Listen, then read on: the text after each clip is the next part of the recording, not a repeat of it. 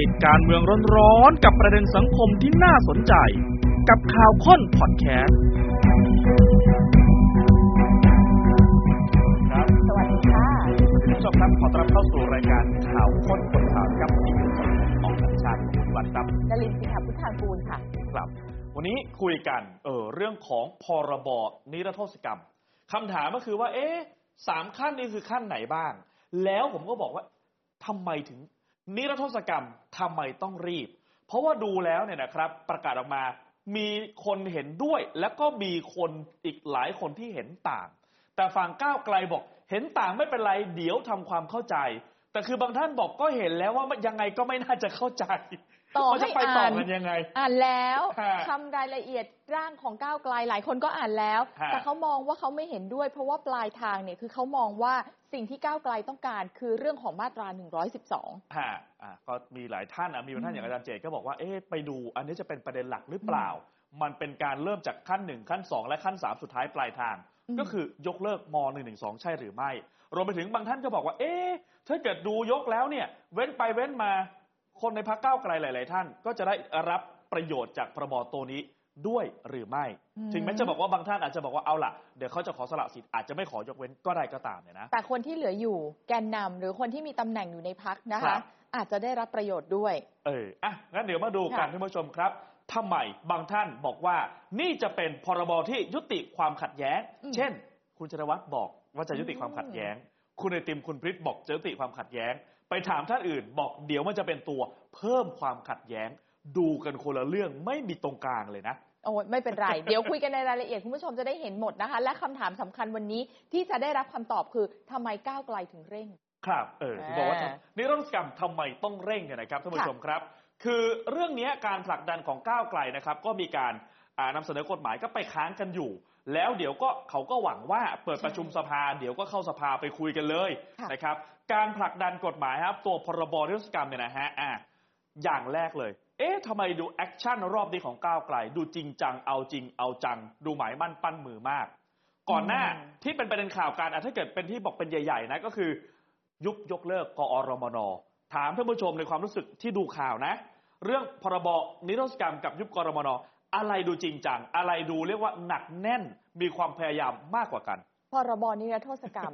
ถ้าเราย้อนไปจำกันได้นะคะ เอาจริง ๆ นโยบายหาเสียงยกเลิกเกณฑ์ทหารเนี่ยทำให้ก้าวไกลได้ใจมาเยอะฮะและอาจจะเป็นจุดจุดๆหนึ่งที่ทำให้ท้ายที่สุดแล้วคะแนนและจำนวนสสของก้าวไกลเนี่ยเยอะกว่าเพื่อไทยครับนี่คือจุดที่เขาวินเลยนะอ่าแต่กลับกลายเป็นว่าณวันนี้ดูเหมือนมันแผ่วไปไหมฮะแล้วมาดันพรบนิรโทษกรรมอย่างรุนแรง เออพูดง่ายๆไอ้ ตัวเครื่องหมายการค้าที่ทำให้ได้เข้าวินมาค่ะแต่ถูกขายน้อยกว่าเรื่องนิรโทษกรรมอะอีกอันหนึ่งครับ คุณชัยธวัฒน์ฮะ เดินสายพบปะ ทั้งคนเห็นด้วยทั้งคนเห็นต่าง แต่ที่เป็นข่าวแล้วหลายคนบอก โอ้โห ภาพนี้ไม่เคยคิดว่าจะได้เห็นฮะ ไปนั่งกับพูดคุยกับอดีตพระพุทธศาสนาคุณสุวิทย์ ใช่ค่ะหนึ่งต่อสามสี่คนเลยนะเอาก็เป็นภาพที่ออกมาเนี่ยนะจนสุดท้ายเนี่ยตัวของอดีตพุทธอิสระต้องให้สัมภาษณ์ใช่ไหมฮะคะแล้วเขาก็ร่ายยาวเลยว่าจริง ๆ ฉันก็ไม่ได้กีดกันอะไรนะอ่าแต่มุมของเขาติดอยู่หน่อยหนึ่งคือ เรื่องอะไรที่ไม่ควรแตะอย่าไปแตะครับ ประโยคนี้พูดหลายครั้งในบทสัมภาษณ์ แล้วเจ้าตัวเองก็บอกว่าอ่าอะไรนะก็ก็โดนคดีไม่น้อยเหมือนกัน ก็บอกอืมเอ้าก็ทำอะไรไปคิดว่าทำเพื่อประเทศชาติอืมถ้ามันไปผิดอะไรกับหลักกฎหมาย ก็พร้อมยอมรับผลที่ตามมาค่ะ อะนี่ทั้งทั้งที่ถ้าอ่าออกนิรโทษกรรมจะได้ประโยชน์ด้วยนะ เออก็ใช่นะ อ่า อีกข้อหนึ่งท่านผู้ชมครับค่ะก็มีเสียงคัดค้าน เอ๊ะ ใครได้ประโยชน์ คุยกับคนครบหรือยัง วันก่อนคุณวรชัยเพื่อไทยก็บอกว่า คุยครบหรือยัง มาคุยกับเพื่อไทยหรือยัง แล้วเดี๋ยวท่านผู้ชมจะพาไปดูนะ โดยเฉพาะตัวคณะกรรมการเนี่ยนะ ต้องถามไปคุยกับประชาธิปัตย์กับไทยสร้างไทยเขาหรือยัง เออ แต่ถึงแม้จะมีคำถามว่าคุยก็ไม่ยังไงไหมยังไงก็จะขอเดินหน้าต่อ เดินหน้าต่อแบบที่ในรายละเอียดเนี่ยไม่ได้หวังว่าจะมีการปรับเปลี่ยนด้วยนะฮะไม่เปิดทางจะลดจะอะไรใด ๆ ทั้งสิ้นนะคะอืมคนก็เลยมองว่ายึดมั่นกับฮะทั้งหมดในร่างที่ร่างเอาไว้ โดยเฉพาะเรื่อง1นึก็ไม่ถอยเลยเหมือนกัน เออ คืออันเนี้ยหลายคนบอกว่ามันจะไปคาบเกี่ยวกับ1นึไหมอืมต้องแยกอีกประเด็นเรื่องการเมืองค่ะอาญาหรือว่าเรื่องของ1นึเนี่ยนะฮะ คือแต่ก็ไม่มีความชัดเจนก็ไม่ได้มีการบอกอ๋อถ้ามีประเด็นเดี๋ยวจะยก1นึให้เป็นข้อยกเว้นก็ไม่มีไม่มีก็แปลเลยว่าอาจจะมีพ่วงไปด้วยใช่ไหมล่ะนั่นถ้าไม่ยกสิคะอะอีกข้อหนึ่งฮะคุณธนาธรเอง หลังจากที่ก็ต้องบอกว่า คือจริง ๆ คุณธนาธรเนี่ยเท่าที่ได้ข้อมูลมาก็คือ ก็ลงพื้นที่ตลอดนะอืมเพียงแต่ว่าอาจจะไม่ได้ออกสื่ออย่างมีจังหวะมีนัยยะทางการเมือง แต่ปรากฏเร็วๆนี้ฮะที่ผ่านมาก็คือไปออกรายการใหญ่เลย ก็ไปให้สัมภาษณ์ไปพูดเลยเนี่ยนะฮะเอ๊ะก็ไปพบกับคุณทักษิณ คือต้องบอกว่าแหมคนที่โลดแล่นอยู่ในแวดวงการเมืองเนี่ยนะไปเจอกันบินไปถึงหาต่างประเทศ แต่ไปคุยเรื่องชีวิตครอบครัวคือจริงๆ เขาไม่ต้องบอกก็ได้ เพราะว่าฮะก่อนที่มีกระแสข่าวช่วงที่วันเวลาที่เขาไปพบกันจริงๆ เนี่ยครับมีคนออกมาปฏิเสธให้เขาอย่างขยันขันแข็งอยู่อ่าแล้ว แล้วเรื่องมันก็เงียบไปแล้ว ไม่มีฮะใครสนใจแล้วอยู่เอาอยู่พูดๆอก็อกมามาอ๋อเจอกันจริงเจครัอบกันเอ่อสวนนั่นคุณเพื่ชัอยนอะไรวัฒน์สวนนั่นคุณชอบปฏิกาค่ะอะอันนี้คือเป็นจุดตั้งต้นเอาไว้ก่อน ไปดูภาพค่ะถัดไปท่านผู้ชมครับ คือพอเป็นแบบเนี้ยเราลองมาไล่เรียงซิว่าในสิ่งที่มันกำลังจะเกิดขึ้นอืมกับทางศาลกับสิ่งที่เกิดขึ้นจากแอคชั่นของทางก้าวไกลกับตัว ร่างพรบตัวเนี้ยเป็นยังไงบ้างอะเหล่านี้จะตอบได้ว่าทำไมก้าวไกลถึงเร่งเกมครับดันร่างพรบนิรโทษกรรมของตัวเองฮะอยากจะให้สำเร็จเร็วเอาเอาวอลนี่เรายืนห่างกันนิดหนึ่งก็แล้วกันเราเพราะเดี๋ยวคนละเราจะไล่ฝั่งนะเรียงตามเวลามาค่ะอะฝั่งผมก็จะเป็นฝั่งของ ก้าวไกลว่าเขาทำอะไรบ้างๆฝั่งนี้จะเป็นคดีของก้าวไกล อะทางศาลเนี่ยนะครับ ค่ะเริ่มตั้งแต่ 5 ตุลาคมครับ คุณชัยธวัฒน์นะครับ ก็เป็นสสบัญชีรายชื่อก้าวไกลนะครับ ตอนนี้ผลพักแล้วก็เอาร่างพรบตัวเนี้ยไปส่งกับประธานวันนอร์ฮะอาจารย์วันนอร์เนี่ยนะครับ ก็ส่งไปตั้งแต่ 5 ตุลาคม จริง ๆ จนถึงตอนนี้มันก็จะ 2 เดือนเข้าไปแล้ว ใช่แต่ในช่ช่วงเวลาจังหวะแบบนี้เนี่ยถามว่าเขาก็ไม่ได้ส่งแล้วจบ อย่างที่บอกเขาก็เดินสายพบฮะ ไปทั้งเอ่อวันก่อนเออที่คุณชนวัฒน์ให้สัมภาษณ์เองก็บอกโอ้โหนี่ก็ไปพบหมดนะ ทั้งค่ะกลุ่มพนมิตรทั้งกลุ่มกปปสใช่ไหมฮะ แล้วก็บอกนี่ไปเจอฮะเยาวชนที่เคลื่อนไหวอันนี่ก็จะเป็นออกหลังๆหน่อย ไปเจอนักกฎหมายเจอกลุ่มคนเสื้อแดง ไปเจอนักสิทธิ์หมดเลย คือเพราะฉะนั้นถ้าเกิดดูแล้วเนี่ยก็แปลว่า พอยื่นปุ๊บแล้วไม่ได้ยื่นแล้วรอเข้าสภาอย่างเดียวอืมไปพบทั้งคนที่เห็นด้วยทั้งคนที่เห็นต่างฮะ ใช้ช่วงเวลาของการปิดสมัยประชุมสภาครับออกเดินสายพบให้ได้ทุกกลุ่มนะคะ เรื่อยมาเกือบเกือบๆสองเดือน จนมาถึงช่วงจังหวะเวลาคาบเกี่ยวกันสองเรื่องเดินคู่ขนานกันนะฮะในฝั่งของคดีที่เกี่ยวข้องกับก้าวไกลนะคะ ก่อนวันที่ 15 พฤศจิกายน ปรากฏว่ามีข่าวออกมา บอกว่าเฮ้ยสารรัฐธรรมนูญจะนัดวินิจฉัยแล้วเหรอเออมีทั้งคดีหุ้นสื่อของคุณพิธา มีทั้งคดีปราศัยหาเสียง เรื่องของแก้มาตรา 112 ของฮะก้าวไกล แต่เป็นข่าคืวอออกมาก่อนนะ ว่าคือตวัอนนแรกที่ 15 จะมีใช่ไหม หลายคนถามยุบพักเลยไหมยุบแน่ ๆ หรือเปล่าจะมีเออประเด็นใช่ไหม แล้วก็เป็นข่าวเป็นคราวกันใหญ่โต ก็ยังไม่บอกทุกคนใจเย็นใช่ๆคืออย่างที่บอกฮะผมเป็นประเภทแบบถ้ายังไม่ไฟนอลยังไม่จบเนี่ยอย่าพึ่งติดใช่ทดไว้ในใจก่อน แต่แต่อย่าเพิ่งไป ตื่นตัวคุณตอนนั้นจำได้ไหมโอ้โหล่ะ มาใหญ่เลยคุณพิธาจะได้ไปต่อทางการเมืองไหมใช่หรือจะต้องจบ หาเป็นคนรุ่นใหม่มาอีกหรือเปล่า คนในของก้าวไกลเองยังมาให้สัมภาษณ์เลย ตอนครับช่วงที่ข่าวออกมาแบบนี้นะคะ บางคนบอกว่ากังวลด้วยซ้เออำกังวลว่าเดี๋ยวพักจะโดนยุบไหม ฮะสุดท้ายฮะออกค่ะมาเป็นจริงว่ายังไงล่ะ 15 พฤศจิกายนจริง ๆ ปั๊บศาลบอกว่าเดี๋ยวนัดพิจารณาต่อ 22 พฤศจิกายน อ่านัดพิจารณาก็ยังไม่ใช่นัดอ่านก็คำยัวิงไม่นิได้จฉัยอว่าจะยู่จดีบอีกนะใช่ค่ะ เออ เวลายังทอดไปได้อีกค่ะ ครับ อะก็ผ่านไปแล้วเนยนะ พอถัดมา 17 พฤศจิกายนนะฮะคุณธนาธรมาแล้วบอกเลย คือตอนนั้นต้องยอมรับว่าเรื่องของดิจิตอลวอลเล็ตร้อนมากอ่าใช่ห้าแสนกว่าล้านจะเอาไปอะจะต้องกู้เงินมา แล้วเอาไปทำแบบนั้นแบบนี้แจกคุณธนาธรมาพูดเลยเป็นวิสัยทัศน์เฮ้ยถ้ามีห้าแสนล้านนะคุณธนาธรว่าควรเอาไปทำอะไรบ้างอ๋อก็จะมีเรื่องการศึกษามีเรื่องอะไรหลายๆอย่างที่เรื่องของน้ำสะอาดอะไรที่ที่เขาพูดอยู่วันนั้นน่ะนะฮะ พอออกมาปุ๊บอย่างที่บอกไป เอ๊ะ คุณธนาธรจริง ๆ เนี่ยก็ลงพื้นที่แต่ว่าก็ไม่เคยได้ออกสื่อถนัดชัดเจนขนาดนี้ และพอเป็นเรื่องการเมืองนะท่านผู้ชมผมก็ถามตลอดว่า คนจะออกมาถ่ายรูปลงเฟซจะบังเอิญเจอกันตามร้านอาหาร อยู่ๆจะออกส่งออกสื่อให้มันใหญ่โตเนี่ยบังเอิญไหม อ่าแล้วคุณจำภาพวันที่เขาพูดเหมือนกับเดี่ยวไมโครโฟนใช่ไหมอ่าแล้วข้างหลังก็มีเป็นเหมือน Presentation ใช่ไหมคะครับแล้วก็บอกว่าเงิน5 0 0แสนล้านเนี่ยเขาเอาไปทำอะไรได้หลายอย่างหลายๆอย่างในนั้นน่ะก็คือโครงสร้างพื้นฐานใช่แต่แล้วก็เจอกระแสตีกลับว่าจริง ๆ โครงสร้างพื้นฐานมันก็จะมีงบของมันต่างหากอยู่แล้วเหมือนกันอ่าทำไมถึงมาพูดอ่าเรื่องนี้ล่ะเป็นแบบนี้นะครับต้องการอะไรในในยะการเมืองหรือเปล่า แล้วก็ติดติดๆกัน3วัน17แล้วก็มา20ก็ไปค่ะออกรายการนะครับ แล้วก็คือเออเป็นเรื่องที่ ไม่มีใครติดอกติดใจกับเรื่องนี้แล้ว คือก่อนหน้านี้เนี่ยก็มีข่าว ตอนที่คุณทักษิณเนี่ยยังไม่ได้กลับเข้าประเทศไทยค่ะก็บอกนักการเมืองคนนั้นหัวหน้าพักคนนี้ไปเจอคุณทักษิณซึ่งคุณธนาธรไม่ได้เกี่ยวอะไรกับพักก้าวไกลอะเป็นผู้ช่วยหาเสียงแต่ไม่ได้เกี่ยวแบบมีตำแหน่งแห่งหนในพักคำถามก็คือก็เป็นหนึ่งในคนที่มีข่าว แต่ตอนนั้นเองคนใกล้ชิดก็ออกมาปฏิเสธใช่คุณชอบพนิกาบอกไม่จริงเลย อยู่เนี่ยอยู่ประเทศไทยอยู่กรุงเทพด้วยซ้ำไปใช่คุณชัยธวัฒน์นี่ถ้าเกิดดูจากคำพูดอาจจะบอกว่า 70 30แบ่งรับแบ่งสู้ สุดท้ายคุณธนาธรอยู่ๆก็บอก อ๋อ ไปพบคุณทักษิณจริงครับ เออ แล้วก็ไม่ได้คุยการเมืองนะ คุยเรื่องมีหลานเนี่ยเรื่องครอบครัวใช่ไหมอืมแล้วก็บอกว่าเนี่ยเพื่อไทยกับก้าวไกลถ้าจับมือกันก็คือเป็นพันธมิตรก็ยังเดินหน้าทางการเมืองต่อไปได้ หลายคนก็ตกอกตกใจ โอ้พอพูดแบบนี้เดี๋ยวปีหน้ามันจะมีนัยยะหรือเปล่า เกิดคุณทักษิณพ้นโทษขึ้นมานะครับ แล้วก็ถ้าเกิดสวหมดวาระในการเลือกนายกมันจะ กลายเป็นประเด็นอีกเยอะเลยวันนั้นวันที่ 20 เราเคยคุยกันตีความนะคะ จากการที่คุณธนาธรเนี่ยออกมาพูดถึงคุณทักษิณคล้าย ๆ กับว่าพยายามจะบอกว่าผูกกันไว้อยู่ระหว่างเพื่อไทยกับก้าวไกล ฮะ เพื่ออะไรเพื่อส่งสัญญาณว่าถ้าไปด้วยกันแบบนี้เนี่ยเขาจะมีอำนาจต่อรองใช่ไหมแล้วหมายถึงว่าเขาจะได้เป็นรัฐบาลร่วมกันในอนาคตหรือเปล่า ครับ เพิ่งจะคุยกันไป ก็หลายคนก็ตกอกตกใจ เอ๊ะแล้วก็ค่ะ เลยต้องไปถามไงเมื่อวานเราถึงมานั่งพูดคุยว่า แล้วเพื่อไทยจะเลือกจุดยืนตรงไหนทางการเมือง ใช่ไหมล่ะ เออ อ่า ก็มันก็เป็นประเด็นไปเนี่ยนะฮะ ใช่ค่ะ อันนั้น 20 ใช่ไหมคะครับพฤศจิกายน22 ในฝั่งของคดีค่ะอ่าก็นี่ในศาลท่าน 15 แล้วท่านก็นัดพิจารณา 22 ใช่ไหมก็ 22 ต่อเนื่องเลยเนาะครับศาลนัดไต่สวนพยาน ทีเนี้ยจะคนละวันกันละสองคดีนะครัคะบวันที่ 20 จะมีการไต่สวนพยานคดีหุ้นของคุณพิธา แล้ว 25 ถึงจะนัดเรื่องของปราศัยหาเสียงคดีมาตรา 112 นี่แปลว่าวันคริสต์มาสนี่ถ้าอุ้จะยฉลองฉลองหายใจไม่ทั่วท้องเลยนะ คริสต์มาสพอดีเลยครับ25 ธันวาเลยนะคะ นัดไต่สวนพยาน แต่ก็คือการไต่สวนพยานนั่นแหละ แล้วถามว่าเอาละอ่านคำวินิจฉัยเมื่อไหร่ครับคาดการณ์แล้วกันเนาะบอกคุณผู้ชมเป็นช่วงเวลากลคร่าวมๆคร่าวๆน่าจะประมาณมกราคม 67ๆฮะหรือยังไงก็ไม่น่าจะเกินไตรมาสแรกของปี 67เอ่อ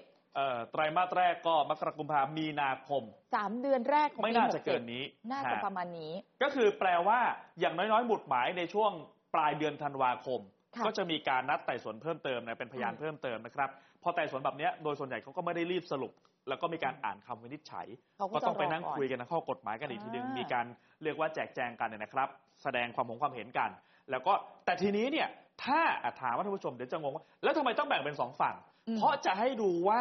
ถ้าออกมาอะกรณีคุณพิธาเนี่ยเป็นเฉพาะตัว แต่คำถามเฉพาะตัวปุ๊บแล้วไปเซ็นรับรองสสอาจจะมีประเด็นเพิ่มเติมไหมอืมหรือถ้าเกิดเป็นคดีเรื่องขอแก้ม .112 เนี่ย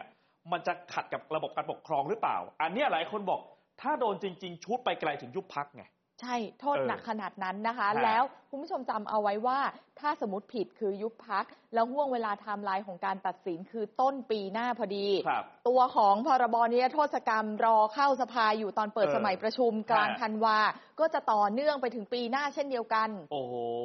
เอ๋อหรือเป็นที่มาว่าอืมบันไดสามขั้นนิรโทษกรรมทำไมต้องรีบนั่นน่ะสิคะ เออ เออ อันนี้ก็เป็น เป็น เป็นค่ะประเด็นที่หยิบยกเอามาฮะดูจากห่วงเวลาแล้วว่าอืมมันเกิดประการใดแบบไหนเกิดขึ้นกันบ้างเนี่ยนะครับ ทีนี้ท่านผู้ชมฮะถ้าเกิดว่าจะเป็นแบบนี้แล้วเนี่ยอะพูดคร่าวๆก่อนว่า ถ้าแบบนี้อะไรมันกำลังจะเกิดขึ้นอืมพอจะรีบผลักรีบดันเพราะว่าเดี๋ยวบอกว่าพอเปิดสมัยประชุมสภาปุ๊บก็จะอาจจะต้องเอาเข้าไปเลย มันก็จะมีเสียงตั้งคำถามอยู่ว่า เอ๊ะไปคุยกันเนี่ยอย่างที่บอกไปคุยครบหรือยังเออเพราะเมื่อกี้อย่างที่บอกมา ถ้าเป็นแบบเนี้ยท่านเรียกว่าหลายคนของก้าวไกลปลอดภัย แล้วก็คือเรียกว่าเหมาเข่งก็ได้อะหวานแหก็ได้อืมถ้าเกิดหลุดก็คือทุกคน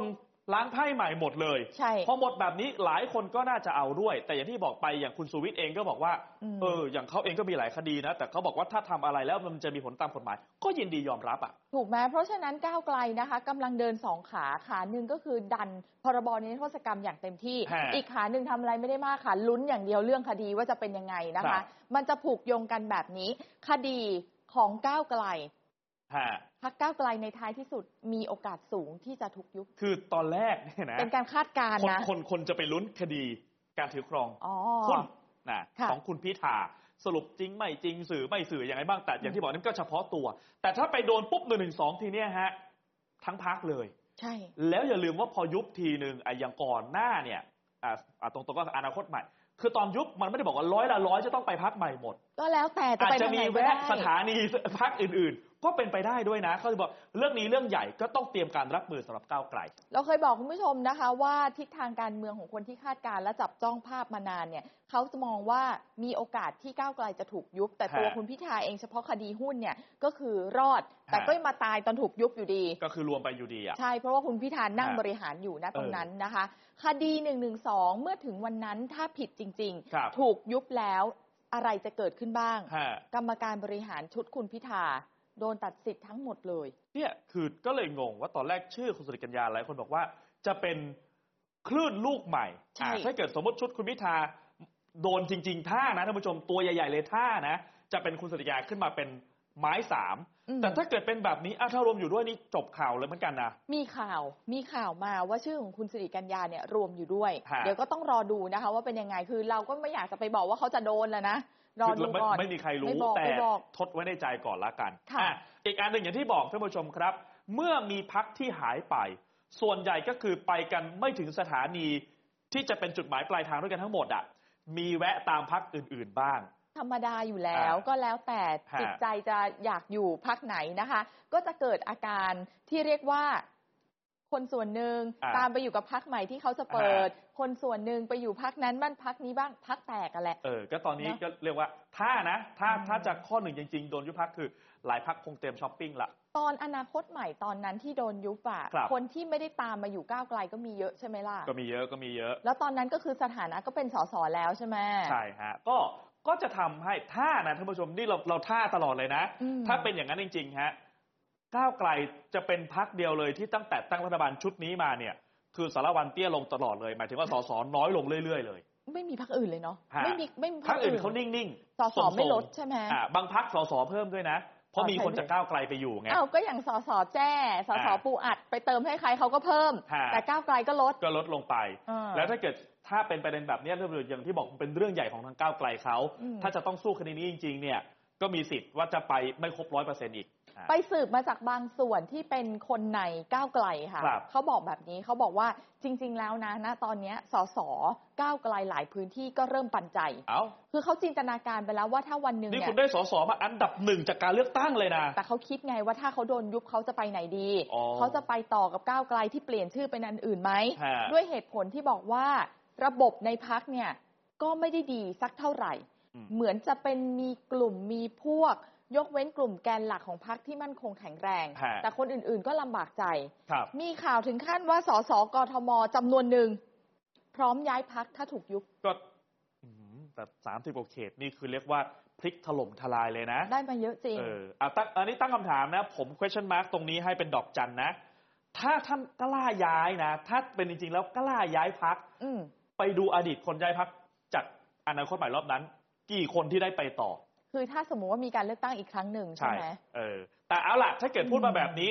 คนข้างในเขาว่ามาก็ให้ข้อมูลตามเข้าไป แต่ผมอืมแค่ดอกจันเอาไว้นะ ว่าถ้าเกิดย้ายจริงมีกี่คนได้ไปต่ออะอ่าแล้วกลุ่มพักเล็กหนึ่งเสียงก็ได้สัญญาณมาเหมือนกัน ผมก็แว่วแววๆมาเสียงตามสายนะใช่ไหมบอกว่าปีไงหน้าบ้างเนี่ยมันมีหลายเรื่องฮะที่ต้องจับตาดูนะครับค่ะ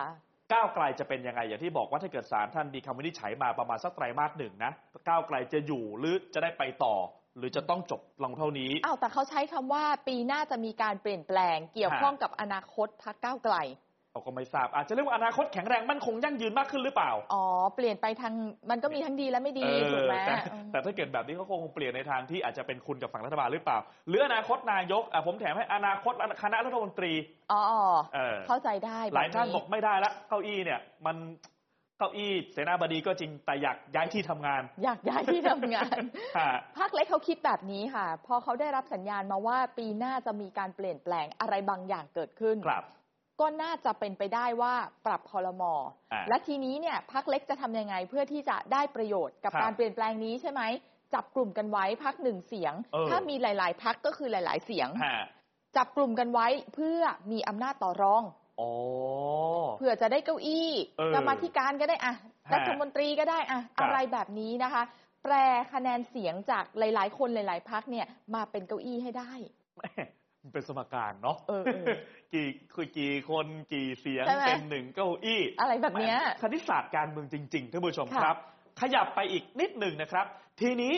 ตัวร่างพรบนิรโทษกรรมเนี่ยนะฮะค่ะส่งไปตั้งแต่ 5 ตุลาคม หลายคนบอกไปเปิดดูไส้ใน มันก็เอ๊ะ อ่านอ่านไปก็เอ๊ะแล้วก็เอ๊ะแล้วก็เอ๊ะหลายเอ๊ะๆอะไรเรื่องบ้างฮะเช่นอะอันนี้คือชื่อเต็ม ๆ ก่อนนะ แต่ถ้าเวลาเราเรียกกันเอาง่ายๆคือ พรบนิรโทษกรรมค่ะแต่ชื่อเต็มคือร่างพรบนิรโทษกรรมแก่บุคคล ซึ่งได้กระทำความผิดอันเนื่องมาจากเหตุการณ์ความขัดแย้งทางการเมืองพศอะไรก็ว่าไปเพราะยังไม่ได้ออกเนี่ยจุดนะครับจุดๆๆไว้ก่อน 14 มาตรา ทั้งหมดเลยใช่ไหมคะฮะกำหนดกรอบเวลาและขอบเขตนะคะ ที่ บุคคลจะได้รับนิรโทษกรรม หรือกลุ่มบุคคลก็แล้วแต่บัญญัติเอาไว้อยู่ในมาตราสามครับ เขามีวันที่เริ่มต้นให้เลยนะ สตาร์ท 11 กุมภาพันธ์ 49 49 เลยเหรอะอถ้านึกถ้านึกย้อนกลับไปนะ บางท่านอาจจะไม่ทันนะแต่ผมก็ทันช่วงจังหวะนั้นพอดีอืมเอ่อรัฐบาลคุณทักษิณชินวัตรวาระแรกในปี 44อืมอืม44 46 47 ประมาณ 48 ใช่ไหมพอ 49 เนี่ยเริ่มใช่ ทักษิณ2แล้ว อ่า ก็มีกลุ่มไม่พอโอเคออกมาประท้วง อืม ก็คือนับตั้งแต่จุดนู้นเลยฮะโอ้โหเยอะแล้วก็ลากยาวมาจนถึงวันที่พรบมีผลบังคับใช้ เพราะฉะนั้นผ่านทุกสีเสื้อจริคุณงจะเสื้อเหลืองเสื้อแดงเสื้อลากสี คุณจะนกหวีดโทษนะมือตบตีตบผ่านหมดทุกอย่างรวมถึงกลุ่มอะเยาวชนในยุคเนี่ยค่ะไล่ๆนี้ด้วย ทุกคนมีส่วนที่จะได้รับการยกเว้นหมดแต่ว่าในพรบเนี่ยเขาไม่ได้พูดถึงเฉพาะคนที่ออกมาชุมนุมไงฮะเขาพูดถึงคนที่ไม่เข้าร่วมก็ได้นะ คือคือคนที่เข้าร่วมนะฮะแล้วบอกว่ามีเหตุมีแรงจูงใจทางการเมือง เออ ท่านจะได้รับการยกเว้น ใช่ ทีนี้บางคนบอกอ๋อไม่ได้ไปม็อบเลย แต่ด่าเขาทางออนไลน์ ใช้คำนี้ก่อนนะ ใช้คำว่าด่าก่อนนะแสดงความเห็น อะแสดงความเห็นอย่างรุนแรงแล้วกันเออ ทางออนไลน์เฮ้ยมันจะไปโดนหรือเปล่ามันมีหลายพรบที่เกี่ยวข้องนะ ถ้าเป็นเออร่างของก้าวไกลเนี่ยเขาสามารถนิรโทษให้คุณได้ ฮะ แต่ต้องพิสูจน์แล้วว่ามันมีมูลเหตุจูงใจทางการเมืองจริง เนี่ยไอ้คำเนี้ยท่านผู้ชมฮะ แล้วพิสูจน์กันยังไงล่ะ เออๆอืมสมมติทำร้ายร่างกายกันไม่ได้ถึงกับชีวิต แล้วบอกโอ้โห ไม่ชอบหน้าคนนี้ด้วยมูลเหตุทางการเมืองเขาก็มีวิธีการคือเขาจะตั้งคณะกรรมการขึ้นมาครับเพื่อมาชี้ขาดว่าคุณน่ะใช่ไม่ใช่ เออ และคณะกรรมการวินิจฉัยชี้ขาดเนี่ย ว่าอันเนี้ยคุณไม่ผิดละ คุณพ้นเลย อืมเดี๋ยวจะมีประเด็น เดี๋ยวจะมีประเด็นอ่าเพราะอะไรฮะหนึ่งคือหลายคนบอกว่าในการที่หลายคนโดนคดีไป โดนทั้งอาญามาตราอื่นค่ะๆ แล้วก็โดนหนึ่งหนึ่งสองเอาไว้ด้วยอืมทีนี้คำถามคือแล้วจะแยกกันยังไงอืมหมดเลยไหม แล้วก้าวไกลก็ไม่พูดชัดๆว่า1นึจะยอมเอาออกหรือเปล่าบอกแค่ว่าจะเดินหน้าทำความเข้าใจค่ะหลายคนก็บอกมันจะเป็นการตีขลุ่มแล้วรวมประเด็นมาตรา1นึซึ่งหลายคนบอกว่าไม่ควรไปแตะต้องหรือเปล่า แม้ว่าจะไม่ได้เขียนเลขมาตราอะไรเข้าไปในนั้นฮะแต่โดยความหมายที่อยู่ในร่างเนี่ย เปิดทางเอาไว้ให้ครอบคลุมอ่าความผิดมาตรา 112 ด้วยหรือเปล่า ครับ คือ เขาบอกว่ามันยกเว้นนะคือทุกคนล้างไพ่ใหม่หมดไม่มีความผิดอ่ายกเว้นก่อนยกเว้นอะไรบ้าง ถ้าเป็นเจ้าหน้าที่รัฐไม่ว่าท่านจะเป็นคนสั่ง ท่านจะเป็นคนทำคือพูดง่ายๆตั้งแต่ผู้บังคับบัญชายันถ้าไปดูเรื่องคอฟอเลยนะอืมถ้าบอกว่าเกินกว่าเหตุเมื่อไหร่ปุ๊บท่านโดนยกเว้นไม่ได้เลยอะยังไงคุณก็ผิดถ้าคุณเกินกว่าเหตุอะอันนี้ตัวต้องไหมสำหรับตัวร่างพรบนะค่ะอะสองคือกระทำความผิดต่อชีวิตเห็นไหมอันนี้คือคือหนักเลยนะ ตามประมวลอืมกฎหมายอาญา อะยังไงก็ต้องผิด อะสามคือทำความผิดมาตราหนึ่งหนึ่งสามคือความผิดฐานกบฏอะยังไงก็ต้องผิดอะเขาก็ถามว่าถ้าเกิดท่านเว้นได้สามอันนี้เนี่ยเกินกว่าเหตุผิดต่อชีวิตหนึ่งหนึ่งสามท่านเว้นหนึ่งหนึ่งสองด้วยไม่ดีกว่าเหรอ แต่ไม่มีในร่าง แต่ไม่มีไงไม่ได้ยกเว้นเอาไว้ในร่างของก้าวไกลฮะแล้วพอไปถามก็คือไม่ชัดว่าค่ะเดี๋ยวจะมีการไปปรับไปเปลี่ยนไปอะไรไม่ได้กรรมธิการก็ก็ไม่ชัด พอบอกแบบนี้ปุ๊บ คนที่ไม่เห็นด้วยก็เลย เอ๊ะแบบเนี้ยเหมือนก้าวไกลพยายามจะตีขลุ่มและใส่หนึ่งหนึ่งสองเข้าไปในข้อยกเว้นด้วยหรือเปล่า ในท้ายที่สุดจะมี112ใช่ไหมเออเออหมายถึงว่าคนที่ทำความผิดหนึ่งหนึ่งสองเนี่ยใช่จะได้รับการยกเว้นด้วยค่ะหรือไม่อืมเออ ซึ่งถามว่าอันเนี้ยหนึ่งหนึ่งสองใครโดนเป็นหลัก หมายถึงกลุ่มไหนโดนเยอะสุดก็ไม่ต้องตอบก็ได้นะฮะ แล้วแต่ใจท่านผู้ชมโอเคท่านผู้ชมมีคำตอบในใจเนี่ยนะฮะอะมาดูอีก เมื่อกี้ที่บอกว่าคณะกรรมการวินิจฉัยชี้ขาดจะบอกเลย การกระทำสมมติคุณตรินไปม็อบใช่หรือไปโพสต์อะไรเนี่ยนะอืมผิดหรือไม่ผิดพ้นหรือไม่พ้นโดก็ยต้องขึ้นอยู่กับเก้าท่าน9ท่านที่จะเป็นคณะกรรมการวินิจฉัยชี้ขาดนะคะฮะบัญญัติเอาไว้ในมาตรา 5 ของร่างพรบนิรโทษกรรมจากก้าวไกลค่ะครับไล่เรียงทีละคน เพราะว่าเขาจะมีคุณสมบัติอะบอกไว้ คุณตรินไปก่อนเลยว่าเก้าคนมีใครบ้างนะคนที่หนึ่งประธานสภาผู้แทนราษฎรมานั่งเป็นประธานกรรมการฮะ คนที่สองผู้นำฝ่ายค้านในสภาผู้แทนราษฎร มานั่งเป็นรองประธานกรรมการอืมคนที่สามบุคคลซึ่งได้รับเลือกโดยคณะรัฐมนตรีครับคนที่สี่กับคนที่ห้าจะเป็นสสอะ สสได้รับเลือกโดยที่ประชุมสภาผู้แทนราษฎร สสคนที่ 4 มาจากพักการเมืองที่สสในสังกัดของพักดำรงตำแหน่งรัฐมนตรีฮะฝ่ายรัฐบาล ถูกไหมสสคนที่ 5 มาจากพักการเมืองที่จำนวนสสในสังกัดของพักมากที่สุด และไม่ได้ดำรงตำแหน่งรัฐมนตรี สสฝ่ายค้านนั่นเอง คนที่ 6 ค่ะ เป็นผู้ผู้พิพากษาหรือว่าอดีตผู้พิพากษาในศาลยุติธรรม ซึ่งได้รับเลือกโดยที่ประชุมใหญ่ศาลฎีกา บุคคลที่ 7 ตุลาการ หรืออดีตก็ได้ในศาลปกครองนะคะ ซึ่งได้รับเลือกโดยที่ประชุมใหญ่ตุลาการในศาลปกครองสูงสุด คุณสมบัติคนที่ 8 เป็นพนักงานอายการ หรืออดีตพนักงานอายการ ซึ่งได้รับเลือกโดยคณะกรรมการอายการและบุคคลที่ 9 คนสุดท้าย เลขาธิการสภาผู้แทนราษฎร มาเป็นกรรมการและเลขานุการค่ะฮะอะ ผมให้ผู้ชมดูแบบนี้นะ แล้วเมื่อกี้ที่ตั้งคำถามไว้ หลายคนถามว่าคุณคุยกับทุกพักหรือยัง เพราะอะไรฮะ หกถึงเก้าเนี่ยขออนุญาตตัดทิ้งไปเลย เพราะท่านเป็นตำแหน่งแห่งหนประจำอยู่แล้ว ทางยุติธรรมอยู่แล้วอะมาอะตำแหน่งเป็นข้าราชการอยู่แล้วอืมแต่ว่าหนึ่งถึงห้าเนี่ย มันฟังดูแล้วใช่เหรอฮะ เอ๊ะไหมหนึ่งก็คือประธานสภาผู้แทนราษฎรเป็นประธานกรรมการอืมโดยปกติฮะท่านผู้ชม เวลาทำงานในภาครัฐเนี่ย ประธานเขาไม่มีเขาไม่เอะอะอะไรในที่ประชุมหรอกอืมเวลามันเห็นไม่ตรงกันถึงจะมีการลงมติชี้ขาดอ๋อท่านก็คงไม่บอกหรอกต้องหนึ่งสองสามแบบนี้อืม แล้วโดยเฉพาะอย่างยิ่งเป็นประธานสภาผู้แทนราษฎรซึ่งก็ต้องวางตัวเป็นกลางด้วยอยู่แล้วอาจารย์วันนเอออใช่ใช่ไหมใช่อะยกไว้เลย ทีนี้พอมาสองคือสองกับห้าเนี่ย ฟังดูแล้ว ถ้าเขียนแบบนี้ก็เขียนเลยว่าก้าวไกลขออะก็เขาทำส้มมาให้พอดีเลยเนี่ยก็เป็นพของราะะไรก้าวไกลอย่างนั้นใช่ก็ไหมชัดเลยผู้นำฝ่ายค้านในสภา ถ้าท่านใส่ผู้นำฝ่ายค้านท่านไม่ใส่คำว่านายกมาด้วยตำแหน่งหนึ่งไปเลยล่ะเออมันจะได้มีทั้งรัฐบาลทั้งฝ่ายค้าน อ๋อออะแล้วพอบอกว่าอะพอขออนุญาตไปห้าก่อนละกันค่ะพอสี่นะท่านบอกว่าสสสังกัดพักดำรงตำแหน่งคือพูดง่ายสี่คือ ท่านมาจากฝ่ายรัฐบาล ใช่ แต่พักไหนก็ได้ใช่ไหมพักไหนก็ได้ แต่พอห้าปุ๊บท่านบอกต้องขอพักที่มากที่สุดเลยที่อยู่ในฝ่ายค้านก็คือเอ้าไม่ได้เป็นรัฐบาลทำไมต้องมีคำว่ามากที่สุด อะไรพักไหนล่ะ ก็ก้าวก้าวไกลไกลแล้วโดยปกติพักที่มีสสมากที่สุดที่ไม่ได้เป็นรัฐบาล ท่านก็เป็นผู้นำฝ่ายค้านในตัวอยู่แล้ว อ่าใช่คือถ้าเขียนแบบนี้ก็บอกไปเลยว่าก้าวไกลขอสองเก้าอี้ ถ้าเกิดอาจจะเป็นอย่างน้อยพรรคด้วยซ้ำนะที่มากที่สุดนะ ที่เป็นฝ่ายค้านค่ะแล้วทำไมพอเป็นรัฐบาลท่านไม่บอกบ้างล่ะว่าขอพักที่มากที่สุดเพื่อไทยเขาจะได้ล็อกเข้ามาเลยเอเออแล้วถ้าเกิดเขียนแบบนี้นะ ถ้าท่านบอกว่าพักการเมืองสสอะพักพักรัฐบาลเนี่ยสสพักไหนก็ได้ทำไมท่านไม่บอกสสฝ่ายค้านพักไหนก็ได้ ไปถามประชาธิปัตย์หรือยังว่าเขาอยากส่งเข้ามาไหมเขาก็ต้องไปถามอยกไทยสิสร้างไทยหรือยังเออเออแต่ถ้าไปถามเป็นธรรมเป็นธรรมอาจจะไม่ซีเรียสเท่าไหร่อย่างเงี้ยฮะ มันก็เลยว่า เอ๊ะแบบนี้เนี่ย คนพักที่มีตำแหน่งสสร้อยห้าสิบอะนี่ผมยังไม่ได้หักลบอะนะ จะได้ตัวแทนตั้งสองคนอืมแต่ในฝั่งรัฐบาลรวมกันทุกพักเพื่อไทยเอ่อภูมิใจไทยพลังประชารัฐไทยสร้างชาติรวมกันได้คนเดียวเออ มันฟังดูแปลกไหมล่ะ มันก็เป็นสัดส่วนที่มันไม่แฟร์แหละ ถ้าอย่างนั้นเออะอแล้วถามใช่ไหมก็อย่างเงี้ย คือหลายท่านถึงถามว่าไปคุยกับทุกพักหรือยังอืมอย่างในฝ่ายค้านไปคุยกับไทยสร้างไทยไปคุยกับปฏิปัตย์หรือยัง เพราะปฏิปัตย์ก็หลายคนก็โดนคดี ก็ใช่นะฮะถูกต้องเลยสรุปโครงสร้างนะคะ โดยภาพรวมคือฝ่ายการเมืองจะรวมทั้งหมดครับ5รัฐบาลอ่า2ฝ่ายค้าน2ซึ่งก็ฝ่ายคือค้านตัดไปเลยเป็นก้าวไกลสองก็ได้อย่างเงี้ยฮะก้าวไกลสองและประธานสภาที่ยังไงก็ต้องเป็นกลางอยู่แล้ว ส่วนฝ่ายกระบวนการยุติธรรมนะคะ ก็อย่างที่เห็นโซนล่างนั้นครับมาสี่นะคะ ถามว่าก้าวไกลเสียเปรียบไหมถ้าเห็นตัวเลขแบบเนี้ยก็สสร้อยห้าสิบอะได้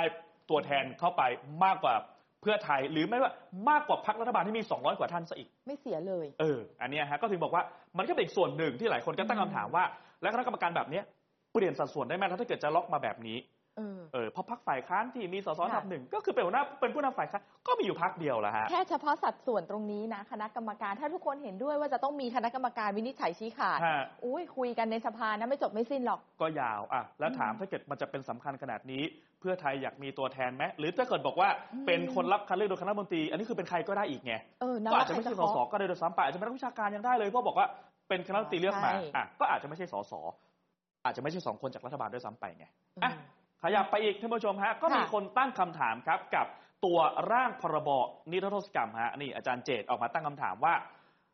มันจะจบที่แค่นิรโทษกรรมจริงหรือไม่ หรือมันมีความต้องการก้าวไปไกลมากกว่านั้นฮะ อาจารย์บอกว่าการตีความคำว่าคดีการเมือง ที่บอกว่ามันต้องมีมูลเหตุเกี่ยวเนื่องกับการเมืองเนี่ย จริง ๆ แล้วแต่ละคนตีความแตกต่างกันนะครับเพราะฉะนั้นเนี่ยถ้าจะมีคำว่าความผิดทางการเมือง ควรจะนิยามให้ชัดไปเลยดีไหมเออว่ามันหมายความว่ายังไงฮะแล้วมันเป็นคดีแบบไหนกันแน่เนี่ยเพราะไม่อย่างนั้นก็ต้องต้องไปถามท่านเก้าอรหันต์เมื่อสักครู่เนี้ยเออว่าเอออะไรคือผิดอะไรคือไม่ผิด แล้วมันจะเกิดอาการเราก็กังวลนะว่ามันจะเออสองมาตรฐานไหมหรือว่าจะอธิบายกันยังมัไงนจะคุยกันยังไง คือทำไมใช่ไม่บอกไปเลย เหตุการณ์แบบนี้นะถ้าเออเป็นมาตรามาตรานี้ขอเว้นให้ไปเลยไหมเนี่ยอย่างตัวอย่างของอาจันอาเจจารย์นบอกว่าชุมนุมเนี่ยตั้งแต่วันที่เท่าไหร่ถึงเท่าไหร่แต่ก็บอกไปแล้วค่ะตั้งแต่ 49 มาเลยลากยาวจนกว่าพรบจะมีผลบังคับใช้ พื้นที่ไหน เออ เออ แล้วก็การกระทำคือในการที่จะชุมนุมทางการเมืองอะ จะมีทั้งคนที่เป็นแกนนำคนที่ขึ้นเวที คนที่ไปฟังอืมหรือคนที่ไปก่อความรุนแรง เอออืมขึ้นเวทีปราศัยได้ไหม ปิดล้อมสถานที่ราชการล่ะ โอ้นี่เออข้อหาหนักนะ รวมด้วยไหมเออ หรือปิดถนน อย่างอะเงี้ยบอกมาฮะให้ชัดๆไปเลยเออดีกว่าใช่ไหมคะฮะความผิดบางกรณีที่ไม่เกี่ยวกับการเมือง อาจารย์บอกว่ายกตัวอย่างอย่างเช่น คนที่ครับไปปาระเบิด คนที่ไปเผารถตำรวจอ่า คนที่มีคดีมาตราครับ112คดีมาตรา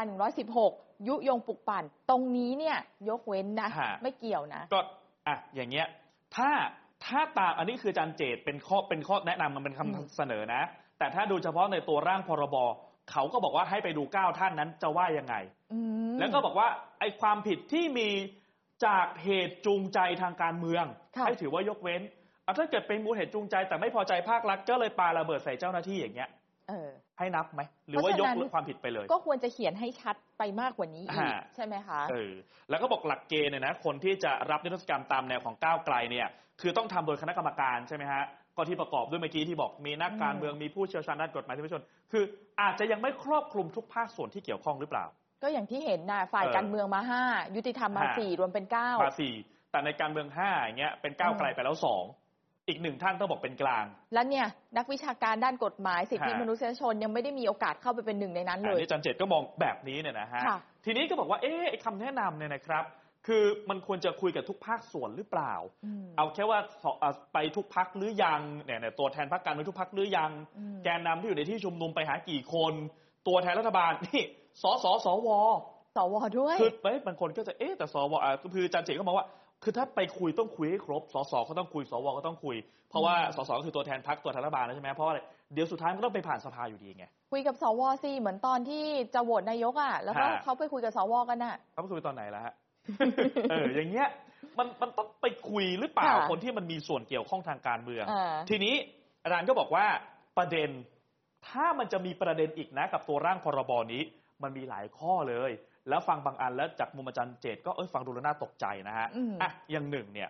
เจ้าหน้าที่รัฐที่เกี่ยวข้องกับเหตุการณ์สลายการชุมนุมใช่ไหมที่อันนี้เขาคือระบุเอาไว้ในร่างอ่ใช่ไหมเมื่อคะกี้ที่บอกนะสองก็คือจะเว้นเลย ถ้าเกิดท่านไปกระทำต่อชีวิตนะยกเว้นการกระทำโดยประมาทสามก็คือถ้าท่านไปผิดมาตราหนึ่งหนึ่งสามข้อหากบฏ โทษสูงสุดประหารชีวิตนะโหดมาก หนักข้อหาใช่หนักมากนะฮะทีนี้อาจารย์ก็บอกว่าอ้าวถ้าเกิดว่า เว้นได้ทุกอย่างเลย ยกเว้นสามเงื่อนไขนี้ ทีนี้บอกว่าไปฟื้นความผิดนะนะฮะกับคอสชเนี่ยบอกว่า แล้วมันจะสร้างปัญหาหรือเปล่า มันเหแล้มืวอนกับแบบว่าว่าตรงที่บอกว่าเจ้าหน้าที่รัฐเกี่ยวข้องกับเหตุการณ์สลายการชุมนุมอฮะย่างเงี้ยใช่ไหมแล้วถ้าจะบอกว่าเนี่ยฮะล้มล้างการปกครองเนี่ยข้อหาเนี้คือพูดง่ายว่าถ้าจะทำปุ๊บอีกฝั่งถูกประหารเลยนะโอ้โหแล้ถ้าเป็นความผิดขั้นสูงสุดเนี่ย แล้วไม่จบถ้าอย่างเงี้ยอะมันจะวุ่นวายไหม มันก็จะเกิดความวุ่นวายตามมาต่างฝ่ายต่างไม่จบอะสิ อ่าบางท่านอาจจะบอกว่าเอ้ยยังไงมันก็เป็นความผิดอืมอ่าแต่ถ้าเกิดท่านจะเว้นแล้วทำไมมาเว้นแบบ อย่างเงี้ย เอออมอืมมันก็เลยกลายเป็นสิ่งที่หลายคนนักการเมือง หรือว่าคนที่สนใจเรื่องเนี้ยอ่าอย่างที่บอกคุณจรวัฒน์คุณตีมบอกมันคือเป็นร่างพรบที่จะยุติความขัดแย้งทางการเมือง แต่ถ้าเป็นมุมอาจารย์เจตในยโดยเฉพาะที่ที่มาร์กไว้อันนี้เนี่ย มันไม่ได้ยุติความขัดแย้งแน่ๆ คือฝั่งก้าวไกลเนี่ยก็บอกว่าอยากจะสลายความขัดแย้งทั้งหมดให้หายไป แต่ฮะพอหลาย ๆ ฝ่ายที่มาสแกนดูในร่างของก้าวไกลเนี่ยครับเขาเอ๊ะอยู่หลายจุดไงเออ คือมันก็เลยว่าถ้ามันจะเป็นแบบนี้แล้ว มันจะไปสู่ในจุดที่ทุกคนเห็นร่วมกันได้จริงอืมหรือไม่ เพราะอย่างที่บอกบางท่านก็บอก เออ ผมก็โดนคดีไปเยอะแล้วเนี่ยนะมาค่ะย้อนแบบนี้แล้วจะอย่างไรอืมหรือถ้าเกิดจะมาแล้วใครจะได้ประโยชน์สูงสุด ทีนี้อาจารย์เจต ไม่ได้จบแค่ว่าเมื่อกี้ถ้าจะเอ๊ะแล้วมันจะยุติหรือมันจะเพิ่มความขัดแย้งนะ อาจารย์ชัดเจนมากเลยค่ะยังมีเพิ่มอีกฮะว่าอะเป้าหมายก็คือ อยากจะไปนิรโทษ1นึใช่หรือไม่ เพราะว่าพอตีกลุ่มปุ๊บไม่ได้บอกว่า เอาละเราจะยกเว้นนะ1นึเจ้าหน้าที่รัฐกระทำเกินกว่าเหตุนะ แล้วทำไมไม่ให้ชัดไปเลยว่าเราจะยกเว้นคนที่1นึก็จะไม่ได้นิรโทษกรรมให้ด้วยล่ะ แปลว่า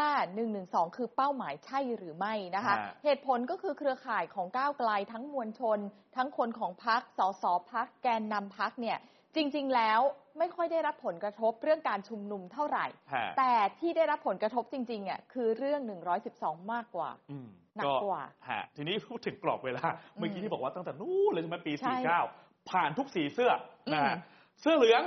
เสื้อแดงกปปสนะครับมีกลุ่มนิสิตนักศึกษาเยาวชนประชาชนที่บอกไม่เอาคอสชของแม่ลุงตู่เนี่ยนะแล้วก็คณะรัษฎรเนี่ยนะก็คือสามนิ้วตั้งแต่นู้นเลยจนถึงตอนนี้ แล้วไม่รู้นะระหว่างนี้จะมีม็อบอีกหรือเปล่า แต่ถ้ามีปุ๊บก็จะนิรโทษกรรมเหมือนกันถ้าพรบชุดเนี้ยผ่านฮะอ่าถามว่าทำไมต้องครบคลุมหมดเลยเหมาเข่งกันขนาดนี้ทุกคนเลย ต้องหวานแหกันขนาดนี้ ความคิดของก้าวไกลคืออะไรทำไมจะต้องเก็บให้หมดทุกกลุ่มฮะหนึ่งคือได้แนวร่วมเยอะ อ่าเพราะว่าถ้าเกิดใครเห็นด้วยใช่ก็หลุดนะ ถ้าพรบตัวนี้ก็ผ่านจะมาหมดเสื้อเหลืองเสื้อแดงนกหวีดสามนิ้วนะคะ ฮะ แนวร่วมเยอะละ แล้วโทษของกลุ่มเยาวชนของสามนิ้วจริงๆอะคือเขาไม่ได้หนักอยู่แล้วด้วย อืมอ่าก็เป้าหมายที่แท้จริงมันจะเลยไปไกลถึงเรื่อง 112ไงฮะก็บเป็อนกเรื่องว่าหลักซะงั้นอันเนี้ยโดนกันเยอะ อืม นะมวลมวลชนก็มีค่ะ แกนนำก็มีเนี่ยนะครับ อันนี้ก็เป็นมุมของอาจารย์เจตว่า เอ๊ะ หรือจะไปต้องการแบบนี้หรือเปล่า แล้วอาจารย์เจตก็มองว่า หรือนี่จะเป็นบันไดสามขั้นเมื่อกี้ที่เราอาตอนเปิดใช่ไหมฮะค่ะหนึ่งก็คือสร้างการรับรู้ก่อน อันนี้เป็นเรื่องของแนวคิดไอเดียอุดมการณ์ก่อนว่าเอ๊ะถ้าอย่างนั้นหนึ่งหนึ่งสองไม่ควรเป็นความผิดใช่ไหมอ๋อค่อย ๆ มีข้อมูลตรงนี้ออกมาก่อนฮะใช่ไหมคะถ้าย้อนไปดูจะมีอดีต เรียกว่าแกนนำพักของ ก้าวไกลสมัยนั้นก็ต้องเป็นอนาคตใหม่เนาะฮะคือรุ่นที่หนึ่งเลยนะคะเขาเคยพูดเอาไว้ว่ามาตรา 112 ก็คือโทษหมิ่นประมาทอะฮะเพราะว่าต่างประเทศอะเขาใช้โทษปรับด้วยซ้ำไม่มีจำคุกด้วยซ้ำมีชุดความคิดเนี้ยออกมาสู่ประชาชนให้เข้าใจว่ามันไม่ควรจะเป็นความผิดนะฮะเออแต่เขาบอกว่าอะก็มีเหตุผลสนับสนุนอืมบอกว่าถ้ามันเป็นการแสดงความเห็นก็จะไม่ใช่การอาฆาตมาตร้าย อ๋อ ก็ไม่ควรจะผิดขนาดนั้นฮะใช่ไหมแต่อันนี่ผมจำได้ว่าตอนที่บอกว่าต่างประเทศใช้โทษปรับไม่มีจำคุกเนี่ยนะ หลายคนก็ออกมาวิพากษ์วิจารณ์เอ๊ะแบบนี้คนมีตังค์ทำอะไรก็ได้สิอ๋อไหนบอกมันมีความเหลื่อมล้ำไง แต่ถ้าเกิดอืมคุณแค่ปรับไม่ คือถ้าจำคุกเนี่ยมันเสมอกันแล้วคุณมีตังค์ไม่มีตังค์อันนี้แต่น่าถ้าคุณคิดโทษปรับปรับอย่างเดียวคุณคุณหมิ่นเท่าไหร่ก็ได้ตราบที่คุณมีตังค์จ่าย ก็จ่ายเงินไปสี่อย่างอ่าเงี้ยตอนนั้นเหรที่วิพากษ์วิจารณ์กันนะอืมแต่ที่อาจารย์บอกว่าข้อหนึ่งคือสร้างการรับรู้ก่อนว่า1นึไม่น่าจะผิดค่ะสองก็คือพอไม่ผิดปุ๊บก็เลยเดินหน้านิรโทษกรรมไง ไม่ได้บอกว่า1นึถ้าผิดแล้วจะเป็นข้อยกเว้น เพราะฉะนั้นก็นิรโทษกรรมยกให้กันได้ใช่ไหม ใครที่โดนคดีอยู่ฮะทั้งหมดก็จะเดินหน้านิรโทษกรรม พอข้อหนึ่งกับข้อสองมาถึงจุดนี้แล้วนะคะ มันก็จะเกิดความคิดที่ว่าเรื่อง1นึเนี่ยไม่ควรจะเป็นความผิดแล้วเพราะว่านิรโทษกรรมได้ไงฮะก็ไม่เห็นจำเป็นที่จะต้องผิดอะไรอีกสุดแล้วท้ายถ้าเกิดไม่ผิดก็อาจารย์มองนะขั้นที่สามอืมงั้นก็ยกมาตรานี่คือกลับไปจุดเดิมของบางพักที่หาเสียง ยกเลิกยกเลิกหนึ่งสองไปเลยไหมเออา ทุกอย่างจะค่อย ๆเดิน โดยมีบันไดสามขั้นนี้ครอบเอาฮะไว้อะอาจารย์เขาก็มองว่าแบบนี้นะค่ะหนึ่งเป็นเรื่องของแนวคิดว่ามันไม่น่าจะผิดสองก็คืองั้นก็นิรโทษกรรมซะสามถ้าเกิดอ้าวไม่ผิดนิรโทษกรรมได้ก็ยกเลิกได้นี่อ๋ออ่าปลายทางคือการยกเลิกนั่นเองนะคะครับในมุมมองของอาจารย์เจต อาจารย์ยังบอกอีกค่ะ บอกว่าการเสนอโครงสร้างคณะกรรมการวินิจฉัยชี้ขาดอ่าเก้าท่านอะเก้าท่านของเราน่ะฮะถึงแม้จะมีกรรมการสองคนมาจากฝ่ายก้าวไกลแน่ก็คือ มาจากฝั่งฝ่ายค้านหนึ่งค่ะแล้วก็เป็นผู้นำฝ่ายค้านอีกหนึ่งนั่นแหละ ซึ่งก็คือคุณชนวัฒน์กำลังรอโปรดเกล้าอยู่เนี่ยนะๆบางทีเราอาจจะมองว่าสองจากเก้าก็เสียงข้างน้อยอยู่ดี เออ จะคิดอะไรมากมายวุ้นมันต้องห้าน่ะขาดอีกตั้งเยอะยังไงก็มีอยู่สองแต่อาจารย์บอกว่าสองเนี่ยแหละ อาจจะถือเป็นสารตั้งต้น ฮะ มันจะมากกว่านั้นหรือไม่ ครับ อันนี้ต้องไปดูคุณสมบัติที่เอาวางเอาไว้ในกฎหมายด้วย ครับอ่า แปลว่าอาจจะมีมากกว่านั้นได้ใช่ไหม อ่าแล้วอาจารย์ก็บอกว่า คือเอาล่ะอาจจะไม่ใช่คนที่ในแนวแนวคิดอืม ไปทางเดียวกันสัทีเดียวเนี่ยนะแต่มันจะโน้มเอียงไปในทางที่เป็นประโยชน์กับทางก้าวไกลในการอ๋นำอเสนอกฎหมาย เพราะว่าไปบังคับที่คุณสมบัติแทนยังไงฮะก็บอกว่า ก็คนที่เหลือเนี่ยจะเป็นคนที่แนวคิดเดียวกัน เช่น คนที่เป็นแม่น้ำห้าสายโอ้นี่สมัยนู้นเลยนะยุคคอสชเลยนะเดี๋ยวขยายความให้ฟังอ่าแม่น้ำห้าสายยุคคอสช กรรมการชุดเนี้ยเป็นไม่ได้ เพราะฉะนั้นอืมคนที่จะอยู่ในความคิดอีกฝั่งหนึ่งก็ถูกกันออกไปแล้วอะในชุดหนึ่งใช่ไหมฮะ สุดท้ายก็จะ เอาคนที่มีความเห็นไม่เหมือนกับเรากวาดออกกวาดออกโดยการกำหนดคุณสมบัติค่ะแล้วก็ล็อกเฉพาะคนที่คุณสมบัติ หรือความคิดคุณสมบัติที่ความคิดใกล้เคียงกันอ๋อเข้ามาเป็นคณะกรรมการ ไปในทางเดียวกันใช่ไหมคะอันนี้อะอันนี้ถ้าเป็นภาครัฐเวลาเขียนเขาบอกแบบล็อก TOR เหมือนเนี่ยเอ๊ะเหมือนจะวิธีเขียนวิธีแหม่คิดกำหนดคุณสมบัติเพื่อกีดกันหรือต้องการใครบางคนเข้ามาหรือเปล่า ขยายความองค์กรแม่น้ำห้าสายให้ดูดีกว่านะคะ ที่บอกว่าเป็นแนวคิดอีกฝั่งหนึ่งที่อยู่ตรงข้ามเนี่ยสภานิติบัญญัติแห่งชาติหรือสอนช คณะรัฐมนตรีหรือว่าคอรมอสภาปฏิรูปแห่งชาติหรือว่าสปช คณะกรรมาธิการยกร่างรัฐธรรมนูญ หรือว่ากมท แล้วก็คณะรักษาความสงบแห่งชาติ หรือว่าคอสชฮะห้าสายเลย ก็เป็นห้าสายที่จะไม่ได้ไหลมารวมกันตรงนี้แน่ ที่ไม่ได้ไหลรวมกันนอกจาก 5 สายแล้วฮะอาจจะหมายรวมถึงบุคคลที่เคยเกี่ยวข้องกับการปฏิวัติรัฐประหารด้วย อย่างเช่น กรรมการกฤษฎีกา หรือข้าราชการต่างๆ ครับๆเห็นไหมฮะสุดท้ายก็เหลือแต่ที่โน้มเอียงไปทางก้าวไกล อันนี้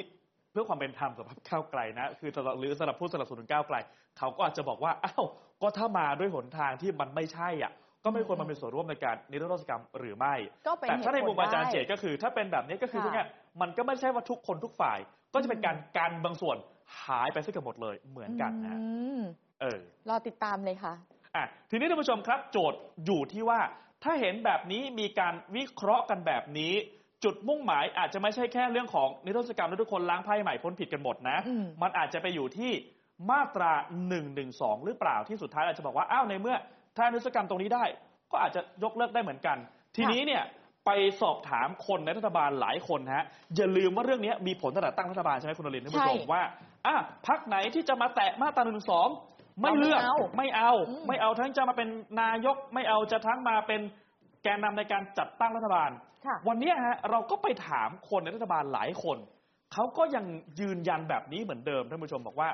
เออ ไม่มีนะ ไม่มีในแนวคิดในไอเดียของทางรัฐบาลเลยกับการที่จะไปแตะไปแก้กฎหมายมาตรา1นึ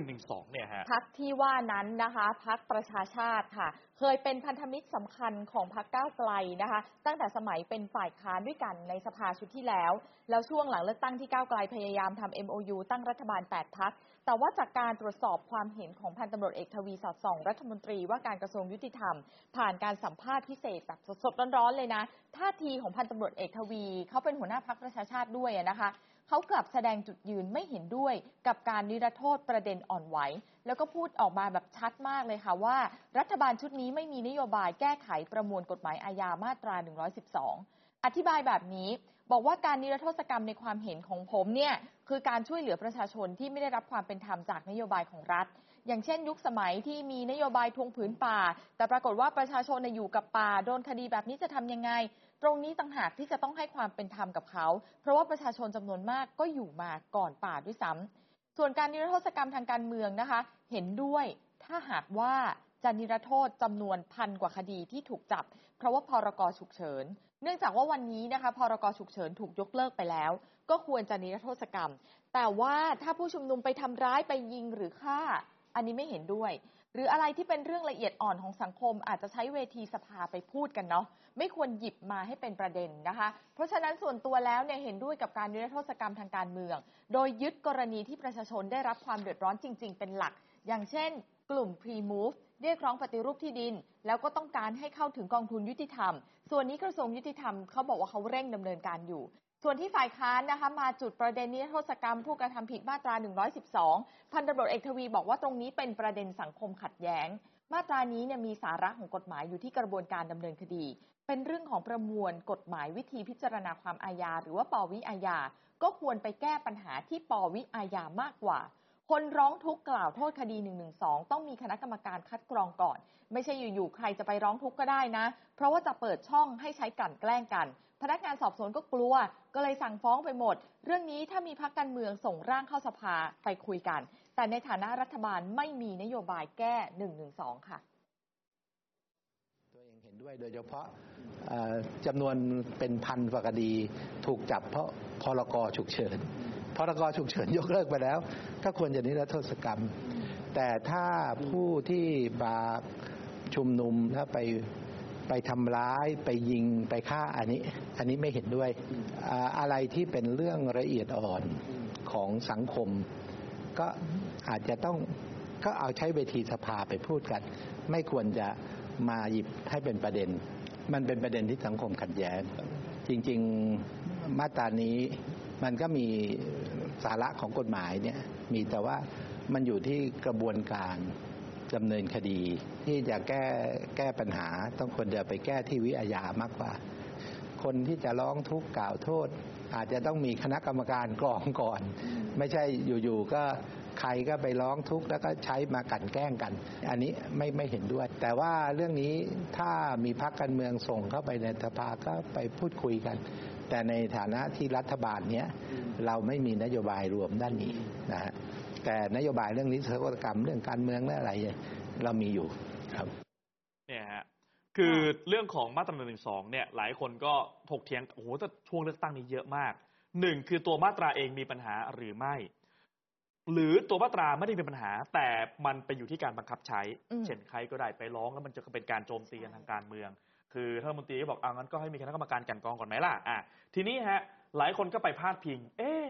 ก็ถ้าเกิดคนบางคนจะได้สิทธิอภิเศษเป็นอภิสิทธิชน มันก็ควรจะล้างให้ทุกคนเท่าเทียมกันสิใครอยากอะถ้าพูดแบบเนี้ยทางฝั่งเพื่อไทยก็ร้องเลยบอกเขาไม่เกี่ยวเอออะพูดตรงๆก็คือคุณทักษิณชินวัตรแบบเนี้ยค่ะฮะบอกเอ๊ะแล้วถ้าเกิดแบบเนี้ยคุณทักษิณจะได้ประโยชน์หรือเปล่า หรือคุณทักษิณได้ประโยชน์ไปแล้วคนอื่นควรจะได้บ้าง มันก็เป็นประเด็นที่หลายคนก็ถกเถียงกันไปอีกเนี่ยนะครับ พูดถึงเรื่องนี้หลายคนพูดถึงคุณทักษิณตอนนี้อยู่ยังอยู่โรงพยาบาลใช่ไหมใช่ เออ ก็ใช่ไหมอยู่มาล่ะใช่นี่สิหลายวันแล้วเนี่ยนะท่านผู้ชมฮะเขาก็บอกมองได้สองมุมหนึ่งก็คือคุณทักษิณจะได้ด้วยหรือเปล่าอ่ากรณีถ้ามีคดีตกค้างอยู่ค่ะหรือสอง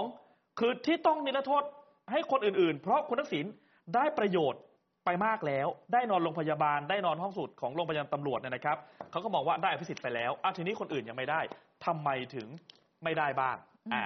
ทีนี้ไปถามเรื่องนี้คนเพื่อไทย คนเพื่อไทยหลายคนบอกมันคนละเรื่องกันอืมคุณภูมิธรรมคุณประเสริฐไปบอกเลย ไม่เกี่ยวเลยเนี่ยค่ะจะมามากล่าวอ้างกันได้ยังไงเนี่ยนะครับ ทีนี้ในเมื่อเราไปคุยกับท่านรัฐมนตรีว่าการยุติธรรมและก็ถามท่านต่อเลยว่าอืมเรื่องนี้ว่ายังไงบ้างเพราะท่านเองยุติธรรมก็กำกับดูแลราชทัณฑ์โดยตรงพระเอกทวีบอกว่าเรื่องนี้ไม่เกี่ยวกับคุณทักษิณเหมือนกัน เหตุผลเขาให้เหตุผลว่ายังไงบ้างว่ารอบเนี้ยจริง ๆ คือคุยกับเราเนี่ยค่อนข้างชัด เพราะวันก่อนนี้ไปถามนี่วงแตกเลยนะ เพราะว่าไปถามคุณอุ้งอิงใช่ไหมค่ะไปถามคุณท่านทวีสอดส่องเนี่ยท่านหนึ่งบอกไม่รู้ไม่ทราบอีกท่านหนึ่งบอกไม่มีจากนั้นก็ไม่สัมภาษณ์เลยเออทีใช่นี้พอท่านรัฐมนตรีมาฮะเราก็ถามกันตรงๆแล้วท่านก็อธิบายมาให้เรายาวๆเลยนะ บอกว่าหนึ่งกฎหมายราชทัณฑ์เนี่ยแก้ไขโดยสนชฮะสภานิติบัญญัติแห่งชาติ ออกเป็นพรบราชทัณฑ์เมื่อปี 60 นู่นเลยอืมแล้วก็บังคับใช้มาตั้งแต่ตอนนั้นแล้วสองคือกรณีคุณทักษิณทุกคนบอกอ้าวให้กลับเข้ามาดำเนินคดี ก็กลับมาแล้วนี่ไง กลับมาตามกระบวนการยุติธรรม แล้วก็เข้ามาสมัยรัฐบาลพลเอกประยุทธ์ด้วย ไม่ใช่รัฐบาลนี้อืมอ่าสามบอกคุณทักษิณเองก็อยู่ในกระบวนการราชทานสิ่งที่ทำอยู่เนี่ยมันเป็นเรื่องกฎหมาย แล้วกฎหมายราชทานเนี่ยแข็งมากอ่าท่านก็ยืนยันนะ ยกตัวอย่างเช่น ผู้ต้องขังคือพูดง่ายๆอยู่ในเรือนจำอยู่ในคุกเนี่ยจะอยู่ในคุกหรือจะออกมาโรงพยาบาลต้องใช้คำสั่งแพทย์นะ ผู้คุมจะเอาออกมาเองไม่ได้นะ ต้องใช้คำสั่งแพทย์อ่าอย่างกรณีนครศรีธรรมราชในยกรณีเสียแป้งเนี่ยออกจากโรงพยาบาล ไปออกไปโรงพยาบาลได้ก็เพราะแพทย์ใช่ไหมคุณทักษิณก็แพทย์ ก็แพทย์เหมือนกันก็คุณหมออืมบอกเหมือนกันสี่รัฐมนตรีบอกว่าตัวกฎหมายทั้งราชทัณฑ์กับการพักโทษ ไม่ให้รัฐมนตรียุติธรรมไปยุ่งเลยฮะเพียงแต่ว่าถ้าครบ 120 วันที่รักษาตัวนอกเรือนจำให้รายงานรัฐมนตรีทราบกฎหมายเขียนไว้เท่านี้เองอืไม่ได้ไปยุ่งด้วยเลยถึงแม้จะเป็นรัฐมนตรีก็ตามอ่าค่ะเดี๋ยวลองฟังครับ อดีตท่านนายกทักษิณทุกคนก็เรียกร้องให้ท่านกลับเข้ามาประเทศไทย ท่านกลับเข้ามาในสมัยพลเอกประยุทธ์ไม่ไม่ใช่เข้ามาในสมัยรัฐบาลนี้นะฮะแล้วก็ในกระบวนการที่วันนี้ก็เหมือนว่าท่านก็อยู่ในกระบวนการของราชทัณฑ์และสิ่งที่การดำเนินการทั้งหมดเนี่ย ก็อยู่ในในส่วนของกฎหมาย ซึ่งกฎหมายราชทัณฑ์เนี่ยก็เป็นกฎหมายที่แข็งมาก ถ้าคนจะออกไปโรงพยาบาลเอ่อต้องใช้แพทย์ครับฮะก็อันนี้ท่านก็ไปด้วยแพทย์ แล้วแม้แม้แต่ผู้คุมเนี่ยยังเอาออกยากเลยนะ คือเราก็ยังต้องให้ความเป็นธรรม แล้วก็ในขั้นตอนก็จะอยู่ในกระบวนการตรงนี้อืมเอ่อมีเพียงแต่ว่าถ้าครบร้อยยี่สิบวันให้รายงานรัฐมนตรีทราบ จะจะทราบได้แต่ว่าอันนี้มันในทางกฎหมายในทางสังคมเราก็ทราบ แล้วก็คือเจ้าหน้าที่เขาทำเขาก็ดูแลอยู่ แต่ว่าในสังคมถ้าคนจะกดดันก็กดดัน แต่เรารู้ว่าเราทำอะไรอยู่ฮะอะทีนี้มันก็มีเรื่องอีกก็คือผู้เชี่ยวชาญกฎหมายราชทัณฑ์ชี้ประเด็น เพราะว่าคุณทักษิณอันนี้ก็อีกแล้วคุยกันมาก่อนแล้วเอ๊ะเดี๋ยวจะค่ะพ้นโทษแล้วหรือเปล่าจะมีการพักโทษแล้วหรือเปล่าเนี่ยนะครับ แล้วก็เลยเอาเกณฑ์มาให้ท่านผู้ชมครับ เกณฑ์การพักโทษ ผู้ต้องขังจะพักได้ต้องเหลือโทษไม่เกินหนึ่งในสามของกำหนดโทษสุดท้ายหลังลดโทษอืมทีนี้ระเบียบเขาบอกว่านักโทษชั้นเยี่ยมเนี่ยนะพักโทษได้ไม่เกินหนึ่งในสามใช่ไหมครับกรณีคุณทักษิณเนี่ยก็ต้องเหลือไม่ถึงสี่เดือนอ่าเพราะหนึ่งปีหนึ่งในสามก็คือสี่เดือนนะครับหลังลดโทษทั้งหมด ก็คือต้องรับโทษมาก่อนประมาณสักแปดเดือน จากโทษหนึ่งปี สองคือเอาล่ะอาจจะใช้เกณฑ์อื่นพิจารณาเช่น อายุความเจ็บป่วยอาจจะมีพิจารณาเป็นกรณีพิเศษอืมสามคือถ้าโทษจำคุกไม่ถึงหนึ่งปี ต้องรับโทษอย่างน้อยหกเดือนก็คือครึ่งหนึ่งอะนี่ขีดเส้นใต้ไปเลยขีดนะเส้นใต้เอาไว้อ่าหนาๆเลยเพราะว่าข้อสมดีตเนี่ยนายนะกทักษิณคือหนึ่งปีพอดีไงเป๊ะเลยฮะจะมาหนึ่งในสามไม่ได้ต้องไม่น้อยกว่าเออหกเดือน หรือสี่คณะกรรมการพิจารณาพักโทษเป็นกรณีพิเศษ อันเนี้ยจะมีปลัดยุติธรรมเป็นประธานครับ และจะมีผู้แทนจากหลาย ๆ หน่วยงานในกระบวนการยุติธรรมร่วมพิจารณา คือถ้าเกิดดูเกณฑ์ข้อหนึ่งกับข้อสาม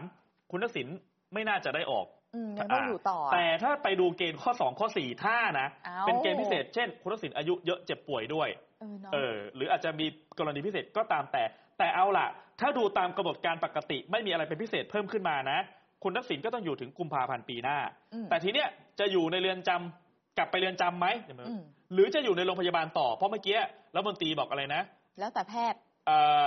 แพทย์เนี่ยพาออกแต่ครบ 120 วันก็คือได้แค่รายงานรัฐมนตรีอืมไปมีส่วนอีกไม่ได้อะก็ต้องดูว่า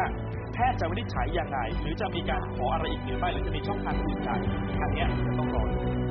ตามดูนะคะ